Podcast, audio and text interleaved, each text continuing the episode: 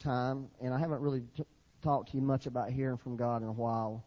And so I really wanted to just take this moment this morning and, and speak to you about hearing hearing the Lord talk to you. Um, because I believe that God is talking to us more than what we're catching. Amen? I believe He's got more to say to us than what we're hearing. And and that's sort of what I want to... John ten, let me just read. And, and a lot of this, for some of you, is going to be repetitive, stuff you've heard probably ninety-eight times before, but I do have one little twist I want to give you at the end I don't think you've heard before, okay? Or maybe you have, but I haven't really ever saw it until recently. But John ten, verse four and five, he says, uh, when He brings out His own sheep, He goes before them, and the sheep follow Him, for they know His voice. So to follow the Lord, we've got to know the voice of the Lord. Is that right? That's what it says. They follow Him, for they know His voice. So to the degree that we're able to follow the Lord is equal to the degree that we are able to know and hear, hear the voice of the Lord. And it goes on and says, yet they will by no means follow a stranger, but, but they will flee from him, for they do not know the voice of strangers. In other words, God's voice... Uh, the Lord's saying His people can know Him so well that they, they won't be deceived. They will not be, be tricked uh, by, you know, strangers or, or the, the demonic realm. And um, there's no formula to this. It is not a formula. We have to learn to know the voice of the Lord. That's what it's all about. It's not about applying some principles and then we can automatically know what God's voice is like. Because God has created, uh, if you think about your own self, you, you, you know, in the interaction with your children, you know, if your child was stepping in front of a car, your voice would have a certain element to it, right? But if your child was being, you know, ugly, your voice would have a whole different element to it, right? Sometimes just a look is all it takes, right? You can just look at your kids with a certain way, and they know that look. You see what I'm saying? So there's many different ways that God speaks. He doesn't speak the same all the time in every situation. He talks. He's, you know, we're a, we're creating His image. Therefore, just like we don't talk all the time to each other the same way, you know, I mean, I'm going to talk a certain way to Becky that I'm going to not talk to any other other woman on this earth. You know, you know what I'm saying? And uh, so we can't expect God to always talk to us the same way. That's ridiculous. That's, you know, that's just, and it's not going to work. Um, and one thing we've got to understand, I believe, is that we're living in a, a an age where we really can't afford to be doing things that God has not initiated, that God has not spoken to us about. We don't have time for that anymore. The church doesn't have time for that. The people of God, we've got to, you know, I believe we're going to suffer more and more for doing things that God hasn't initiated in our lives. You hear what I'm saying? Because God, you know, we do stuff because it sounds right, somebody else is doing it, or whatever. That is not going to work anymore, I don't think. I think we're going to pay a higher price for that, and I don't want to pay to pay that price. Well, this is one thing David said. David said in Psalm twenty-five, Lord, show me your ways. O Lord, teach me your paths. So we're asking the Lord, Lord, show us the different ways that you speak. Teach us how to hear your voice in a more clear and concise manner so that we can really know that it's our shepherd speaking to us, it's our God speaking to us, and not all the other voices, the voice of the enemy, the voice of man, the voice of the world, those voices. So here's what I've got. I've got nine, I'm going to give you nine ways that God speaks to us, okay? Nine different ways, but I'm going to just run through the first eight real fast, okay? Because that's really not, I want to, it's the last way that he speaks to us, which I believe is like a key for us on all the other ways God speaks to us. Are you with me? So, nine ways. First one, Scripture. Our ability to discern his voice is usually directly related, related to how well we know the Scriptures. That's, that's pretty basic right there. Our ability to discern the Lord's voice is usually, normally, is in direct proportion to how well we know the Bible. In other words, that means for your own personal meditation in the Word of God, your own personal study, plus, you know, hearing the Word taught and preached by others. That's going to give you a great ability to be able to hear God speak. Amen? Second one, prophecy. First Timothy one eighteen, listen to what Paul says. This charge I commit to you, Timothy, according to the prophecies previously made concerning you, that by them you may wage the good warfare. Prophecies. Prophetic words that God wants to give you. That is a direct way that God speaks to people, is through prophecy. Uh, and I think probably most of you in this room have received pr- prophetic words. If you haven't, you need to get one. The Lord will give you one. As a matter of fact, next Sunday we're going to have a, a guy coming, Dennis DeGrasse. Most of y'all remember Dennis is very prophetic, has a tremendous prophetic gifting. And he's going to be here next Sunday morning, you know, to speak to the congregation. And Sunday night, if you want to come to receive more personal prophetic ministry, he's going to be here Sunday night to do that. So we, I'm a big believer in prophecy, big believer. And I can tell you many prophecies that God has given me in my life that have come true, that were very accurate in my life. So, you know, and, and this is and this is what Paul the apostle was saying to Timothy, is by these prophecies you've got to live your life. You've got to fight the fight by these prophecies. So prophecy is important. I don't think it's, it's ended. Number three, impressions. Imp- these are small. This is like this. I've been thinking, I was thinking about you all day yesterday. You ever had that happen? And you talk to a person, and, and the reason you was thinking about them is because that person was having a difficult day or something. Anybody ever had things like that happen? I got a friend of mine, I can start thinking about him, and guess what? The phone rings, and guess who's on the phone? It's him. And, I was, and I'd say, I was just thinking about you, and he, why didn't you call me, you know? That happens quite a bit, and, and a lot of these impressions are fleeting. You know, they'll just sort of run through your mind. They don't. It's not like they grab you all, all the time. You know, you come you come into the church, you see a person, and you just feel like, for a moment, I need to go talk to them. And you need to, need to, if you'll respond to those impressions, you'll find out that God really is talking to you. God really is doing something in your life. Sometimes these impressions can actually grow. In other words, you feel something, it's just an impression, but you don't act on it, but God will not give you any rest in your spirit. I was recently in a, a pastor's meeting, prayer, we were praying, and I just felt this impression that we were supposed to not just jump in there and do what we normally do, and, you know, but wait on the Lord some and see what God might say to us. But I didn't obey the impression, and man, the more we prayed, the more uncomfortable I got. And I was just, and I was getting there, I was sitting there, and finally I started looking at my watch thinking, well, I'm going to wait one more minute. This is a stupid way you do stuff. I'm going to wait one more minute, Lord, and if this feeling is still there, I'm going to say something.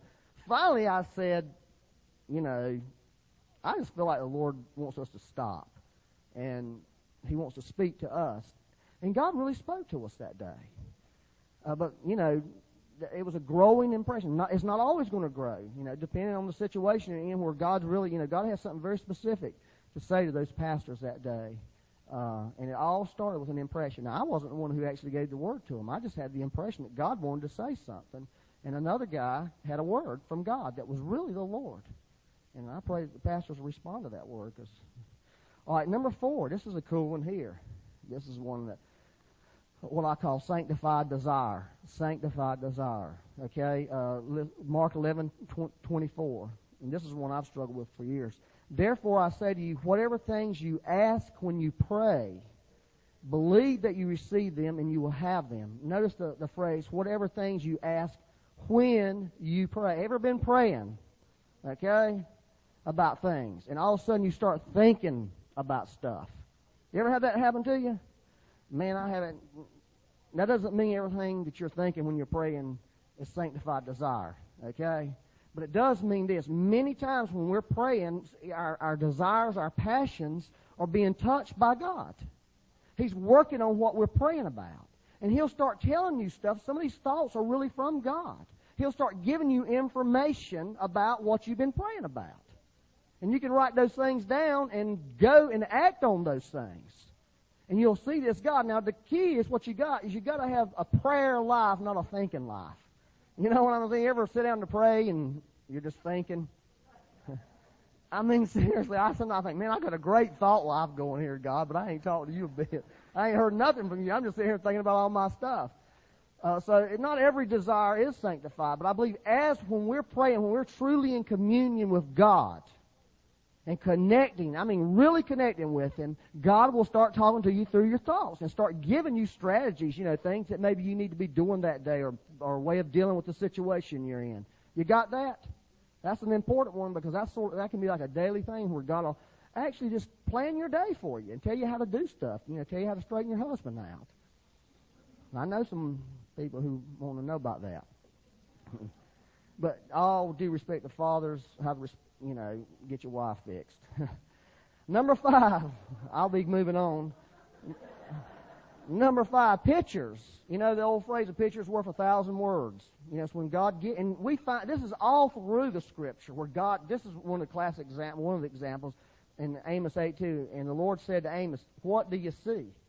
And he said, "I see a, a basket of summer fruit." Many times God will give you a picture of something, just a picture, because a picture is worth a thousand words, and you'll be able to communicate the heart of God. Or maybe God's trying to communicate something to you personal, or maybe He's giving you something for somebody else through a picture. And I can tell you countless examples of things that people have spoken over me, where they'll say, "I see such and such," or, or things that I've had, or different people in this room have. That's a very common way God speaks to us, is through pictures.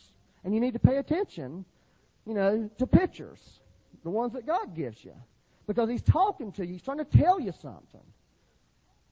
He's trying to tell you something. Amen? Number six. Uh, dark sayings or parables. Now, this is one that really confuses everybody. Psalm seventy-eight, verse two, "I will open my mouth in a parable. I will utter dark sayings of old." Many times, things that God says to you do, do not make sense. Okay? They're, they're like a riddle to you. In fact, this is what Jesus said about uh, parables in Matthew thirteen, verse ten and eleven. It says, "The disciples came to Him and said, 'Why do you speak to them in parables?' And He answered and said to them, 'Because it's been given to you to know the mysteries of the kingdom of God, but, but to them it has not been given.' Jesus spoke in parables not to illustrate truth, but to hide truth." Now, I'm going to tell you, that's why He spoke in parables. Even though a lot of preachers today say they use parables to illustrate truth, that was not the reason Jesus was using them, according to that verse in the Bible. He did it to hide truth, because there's another verse that says this, Proverbs twenty-five two, "It's the glory of God to conceal a matter, but the glory of kings to search out a matter." In other words, God is God speaks to us in parables and riddles and things that don't really necessarily line up in our thinking, so we will search out and find out what He's really trying to say to us. And really what He's trying to do, ultimately, He's not trying to necessarily hide something so you won't find it. It's the searching out part is how you get a relationship with the Lord. That's how you get to know God, is through this searching process, this going after God and finding God, instead of saying, "Oh, you know, this makes no sense," and being frustrated. Where where God is looking for people with a searching heart who would diligently search Him out. What does this really mean, Lord? What does the Bible say about it? You know, what you know, what are you really asking God about these things? So God will speak in parables and dark sayings. I'm going to tell you, He has spoken many things to me that absolutely made no sense to me, that I could not I could not figure out with my natural mind. But later on, God revealed them to me as I began to. And, you know, a lot of times when He reveals it to you, you think, duh, that makes a whole lot of sense. How come I couldn't see that? I mean, it's like it, all of a sudden it's apparent to you. You ever had that happen to you? That God spoke something to you, and you sit there and racked your mind and talked to people and prayed about it and couldn't figure it out. And then somebody, you told somebody, and they said, "Well, you, that's obvious." And they tell you, and you think, "Oh, okay." You ever had that to happen to you? Well, that's a, that's a normal way God likes to speak to us. Y'all with me? Psalm twenty-five, uh, seventy-eight, verse two. All right, number seven. This is one I got from Alaska. Is God speaks to us through nature. "The heavens declare the glory of the Lord, and the firmament shows His handiwork." So the Lord definitely speaks through nature. Go outside, you know, look at a tree or something. But it really does. And, um, you know, the earth is full of the Lord's glory if we could just stop and look for it. You know, if we could just stop and look for it. It's there speaking to us, telling us something about the Lord. And that's that's just a great way that God. I've heard people who don't even know the Lord say they love to get out in the woods. They, they just feel closer to God. And it's because they are closer to God out there. God's speaking to them. Or God's, you know, they're out there in the midst of nature, and God's, God, you know, the nature, the, the Lord through the nature is crying out to them. It's a powerful way that God speaks to us. Number eight, this is one, this is a great one, dreams and visions. Dreams and visions. And everybody knows this scripture. And it shall come to pass in the last days, says God, that I will pour out my spirit on all flesh. Your sons and daughters shall prophesy, your young men shall see vision, your old men shall dream dreams.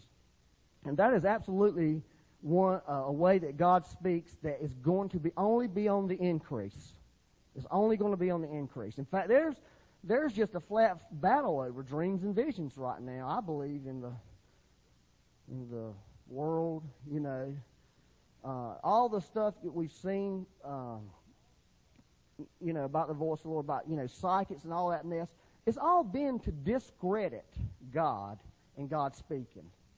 And, to, you know, that's been the number one reason for it, is to discredit the Lord and make things like prophecy, make things like dreams and vision, to, to make it irrelevant, make people think it's stupid, make people discount it. And the second reason is to, to corrupt people and destroy people's lives. You know, that's the second reason. But the first reason is really to discredit the real, and because it's a counterfeit. But I believe, you know, there's a day coming where, where dreams and visions are going to be so real, and prophetic words and all these ways that God speaks, it's going to be so real there's no way people are not even going to even think about all that psychic stuff. Because they're going to realize that stuff is just, it's from hell. You know what I'm saying? It's from hell. It's not real. And God is going to show, you know, He is going to show that He does have a voice. And God does speak through dreams and visions. He does. He gives people visions. And we need to start listening and paying attention to the visions He gives, to the dreams He gives, because God's trying to say something to us through those things. Now, there's lots of other ways that God speaks to us. I just those were the first eight. But the one I really want to just take a few minutes and talk to you really about is, is number nine, and that is the still small voice of God. Okay? The still small voice of God. And the reason I want to talk to you about number nine is I believe if we can get some revelation on number nine, it affects all the other ways that God speaks to us. In other words, it's like a foundational principle for hearing God speak to us. Amen? And and, and the reason I want to share it with you is this is something I've not I've not ever seen in, in really pursuing this still small voice. That was one of the things that Rhonda shared. The Lord told her to be still. You know, what's that, Psalm forty-six, ten or two or something like that? It says, be still and know that I'm the Lord. Um... you know, rest and all that thing. But turn to First Kings nineteen, and let's read that familiar story. And I want to show you some things the Lord showed me recently. I didn't know it was in there, uh, in these verses. Is the Lord helping anybody this morning?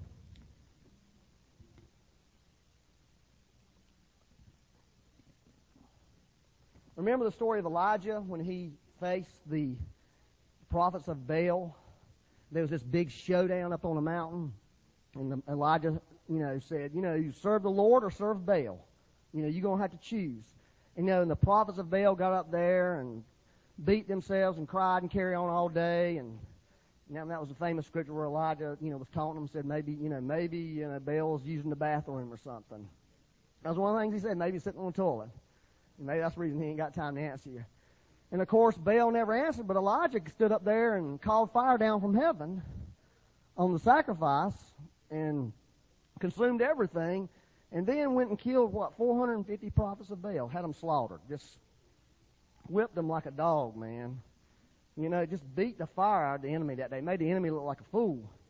And uh, But then this lady Jezebel, who was the queen, Ahab's wife, she jumps up and gets mad about it because she was sort of in charge of all the prophets of Baal. And Elijah went and killed them all, you know, and made a fool out of her. So she gets up and says, I'm going to kill Elijah. I'll kill you over this thing, Elijah. You... So here's this man, Elijah, one of the most powerful men in the Bible. Here he is up, you know, Jezebel scares him. He gets scared. I mean, he's here he is, just had a major showdown, a major miracle happened. A major thing's happened, and here's the guy scared. You know, he got scared and, and took off. Man, I'm out of here. She's going to kill me. This woman's going to kill me after he, you know, sheds all this other blood. Let's let's read that in verse one of First Kings nineteen. I'm going to read verse one through four. Uh, Ahab told Jezebel all that Elijah had done. Ahab was the king. Also how he had executed all the prophets with the sword. Then Jezebel sent a message to Elijah, saying, So let the gods do to me and more also, if I do not make your life as the life of one of them by tomorrow about this time. And when he saw that, see, here's the thing about Jezebel. Jezebel wants to intimidate. And there's a spirit of Jezebel operating today in the church. And that spirit will intimidate you. It will back you down. Most people, when they, you know, most of us, we, we're about like Elijah. We, that spirit comes after us, we want to run because it is intimidating if you ever face it. But the Lord... The Lord will show you how to deal with it. Um, and when he saw that, verse three, he arose and ran for his life and went to Beersheba, which belongs to Judah, and left his servants there. But he himself went a day's journey into the wilderness and came and sat down under a broom tree, and he prayed that he might die, and said, "It is enough. Now, Lord, take my life, for I am no better than my fathers." So here's the guy who just experienced the greatest victory of his life. Now he was so depressed and despondent that he wanted to die. He just, you know, I just want to die. And the Lord, uh, you know, talked to him and basically told him to go to the mountain of the Lord where God wanted to speak to him. And jump down to verse eleven. Let's read verse eleven through thirteen. And, of course, um, he got up there to this mountain. He was sitting up there in a cave. And in, the, in verse eleven, the Lord said, "Go out and stand on the mountain before the Lord. And behold, the Lord passed by. And a great strong wind tore into the mountains and broke the rocks in pieces before the Lord." That'd been a rough place to be, up on a mountain. And the, a wind, think about a wind so strong that it was tearing rocks apart. I mean, that'd be a pretty incredible thing happening, don't you think? I mean, just put yourself in his situation. But the Lord was not in the wind. And after the wind, earthquake. Now here you are up on a mountain, there's an earthquake, the earth splitting open. And, you know, you could fall in at any time. But the Lord was not in the earthquake. And after the earthquake, a fire, but the Lord was not in a fire. And after the fire, a still small voice, okay? So it was when Elijah heard it that he wrapped his face in his mantle and went out and stood to the entrance of the, in the entrance of the cave. Suddenly a voice came to him and said, "What are you doing here, Elijah?" So here's a couple things. Number one, this is one thing I think everybody in here needs to get this morning. At your darkest moment of your life, God wants to speak to you. You hear what I'm saying to you? You can be at your darkest moment right now. You can be at your most desperate moment right now. And always, without fail, God wants to speak to you at that moment. And I think we can take that one to the bank. Right, Rhonda? At your darkest moment, God wants to speak to you. But there's a couple hindrances to God speaking to us. The first one's self-pity, okay, depression.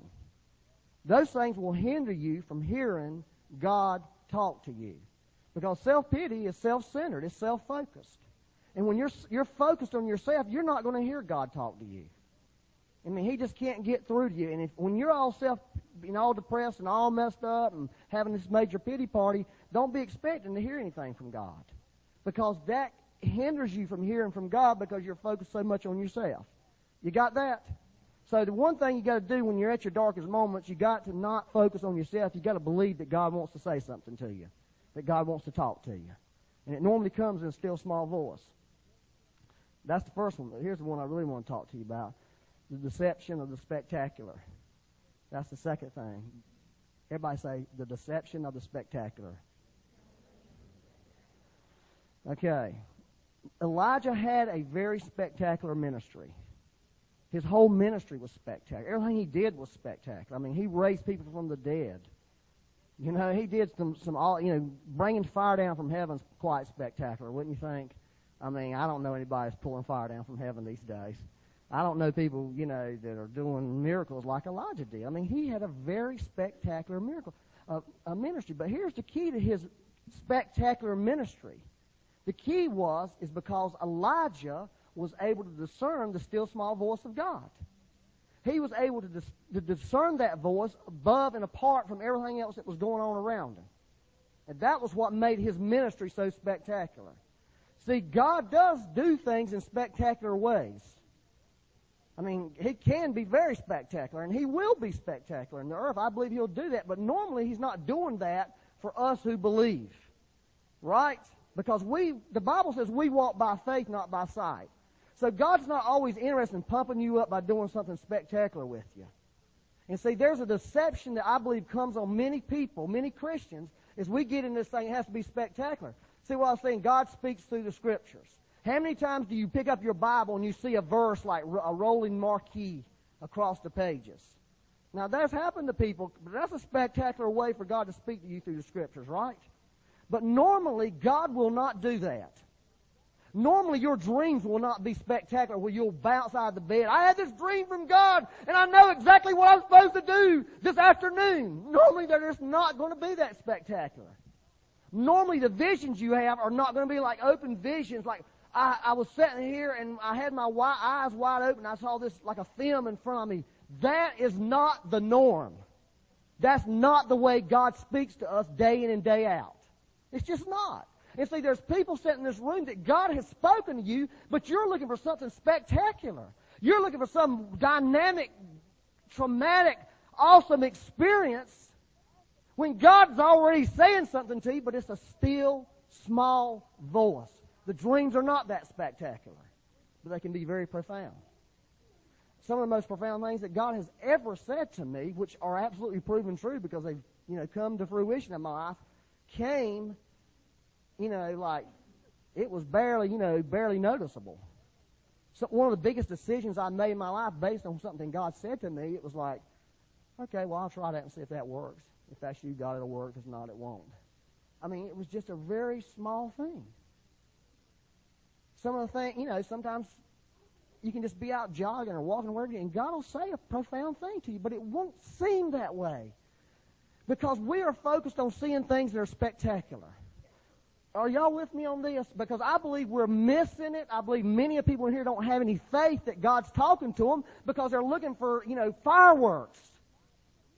And see, Elijah knew God wasn't in the fireworks. He wasn't in it. Are you with me? Now, here's what happens when there are fireworks, when there is a rolling marquee across your Bible, when you do have an open vision, there's a reason for it, and here's the reason. Because the thing that God is showing you is going to be so difficult, so hard to go through, that you are going to be so shook and so scared and so messed up as you go through it. You need something spectacular back there to look back to. And I know that was God because I had this rolling marquee across my Bible that was highlighting this scripture, and now I'm in a big mess, and I, that's the only thing I got to go on. So if you are looking for those things, and when you get those things, believe me, God's giving them to you for a big reason. And it's because you're going to need them real bad. You, you got that? And that's the reason, you know, lots of things we just don't need, you know, that dynamic of a thing. You know, I don't need to go in and bring Becky dozens of roses every day and, you know, buy her, a, you know, a ring and take her out to supper and do all this wonderful stuff just to tell her daily I love her. Right? I can just say, I love you, honey. You know, and kiss her on the cheek and go on about my business. I don't need to make a big to-do out of it. Right?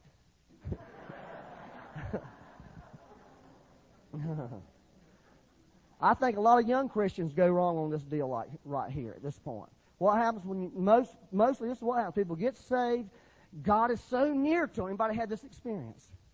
You feel the Lord and things are real. You go to church and it's, it's so good.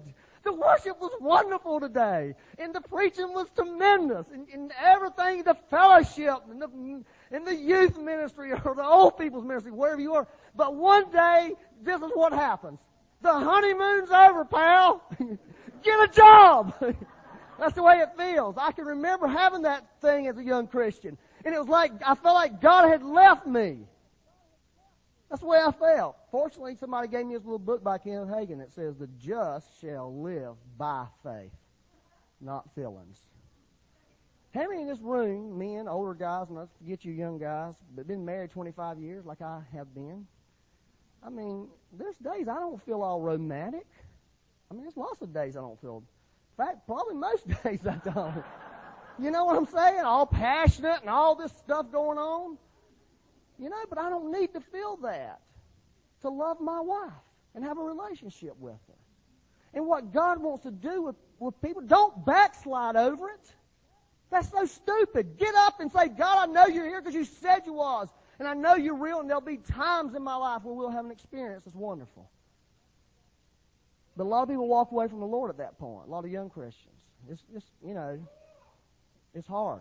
I, I know, because I remember, and it was sort of rough on, from, from me. Um, a, a classic example, this is all through the Bible, the birth of Jesus. The birth of Jesus was totally non-spectacular, right? I, nobody knew about it. They had to send angels down there and speak to some guys to tell them, hey, God's here. He's over here at this manger. You know? You see what I'm saying? All through the Bible. In fact, there's many prophecies in the Bible that have been fulfilled that I bet you you don't know they've been fulfilled, but you can find the fulfillment in the Bible. You can cross-reference, this was the fulfillment of that prophecy, and you think, that's the fulfillment of that prophecy? You see what I'm saying? A lot of this stuff is not that dynamic. What is a scripture that talks about how lightning goes from the east to the west, so that so the so the Son of Man shall come? It's like it's it's a, a thing. It's not going to be some spectacular thing. You know, lightning striking